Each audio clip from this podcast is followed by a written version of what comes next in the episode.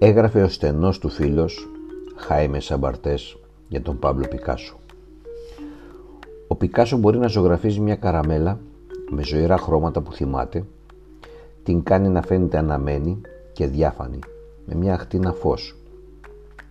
Λάμπει σαν φλόγα, αν την κοιτάξει στο φως, ή φέγγισαν τα παράθυρα των ψευδεσίσεών του. Το κόκκινο και το πράσινο είναι ίσως αντανάκλαση των διάφορων χρωμάτων που του ξαναφέρνει η μνήμη του.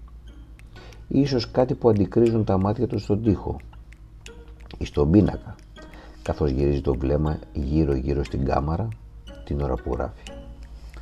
Ο Πάμπλο είναι ο ζωγράφος που κοιμάτισε πάνω στους κανόνες της ζωγραφικής.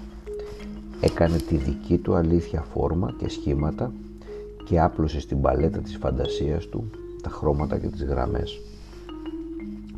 Στη ζωγραφιά του τον βλέπεις να μιλάει ή να ακούει.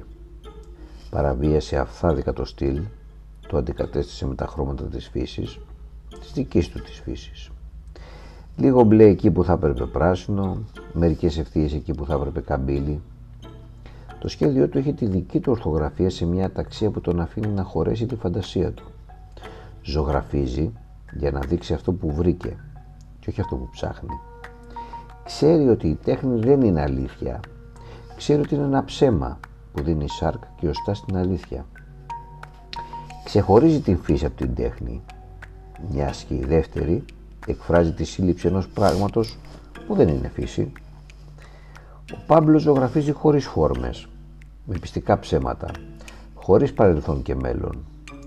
Τα έργα του ζουν στο κάθε παρόν. Τα ανακαλύπτεις κάθε φορά που τα βλέπεις. Είναι μια εμπειρία, μια φαντασία αυθόρμητη, όπως η μαγική εναλλαγή των χρωμάτων του.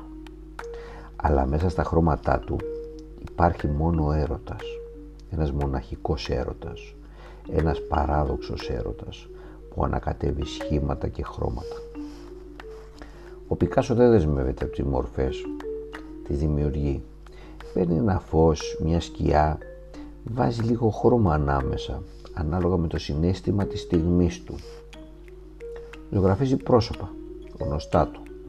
Τα μεταμορφώνει. Ζει στην ψευδέστηση. Τα αποδίδει με ένα νέο μύθο. Με τεταμένα τα αισθηκτά του. Πέρα από κανόνες. Επαναστάτης ενάντια στον κοινό νου. Ο Πάμπλο πέρα από την τέχνη του πολεμά. Είναι ενεργός. Στρατιώτης, πολεμιστής το χρώμα και τα σχέδιά του, η γκουέρνικα και τα περιστέρια του, είναι τα διυπηρωτικά του όπλα. Προσπαθεί να ελευθερώσει τους σκλαβωμένους, πολεμά τον τάβρο του σκοταδισμού και της αγριότητας. Η γκουέρνικα γίνεται το σύμβολο μιας ολόκληρης γενιάς, της γενιάς των πολιτών που σκέπτονται, αγωνίζονται. Ο Πάμπλο είναι πιότερο πολιτικός. Αφουγκράζεται τον πόνο των καιρών, τη θλίψη των γύρων του, Ζωγραφίζει για την ειρήνη που τη θεωρεί ως την προϋπόθεση για την απόλυτη ελευθερία πάνω στη γη. Την ειρήνη που τη θεωρεί ως την απόλυτη εκπλήρωση των απόλυτων ανθρώπινων αναγκών. Ο Πάμπλο μιλάει με τις γραμμές του. Ψιθυρίζει μέσα από τα χρώματά του. Χαίρεσαι να πίνεις μόνο ρούφι την τέχνη του. Έχει διαφορετική γεύση και χρώμα, ανάλογα την περίοδο αλλά είναι μεθυστική και πάντα ερωτική. Την καταλαβαίνεις με μια ματιά. Άλλωστε, όπως έλεγε ο ίδιος, κάνουμε ζωγραφική απλούστατα. Δεν κολλάμε ιδέες στους πίνακες. Ιδέες που βγαίνουν από το πώς ζωγραφίζουμε. Ο έρωτας, το πάθος του, τα πάθη του γίνανε αιώνια. Αποτυπώθηκαν στον καμβά και πέρασαν το κατόφλι της αθανασίας πάθος και έρωτας για μια ζωή που χώρεσε πολλές ζωές και ενέπνευσε και εμπνέει ακόμα. Μια τέχνη που αποτυπώνεται σε μερικούς στίχους του Πάμπλο στο εξώφυλλο ενός περιοδικού τέχνης το 1936.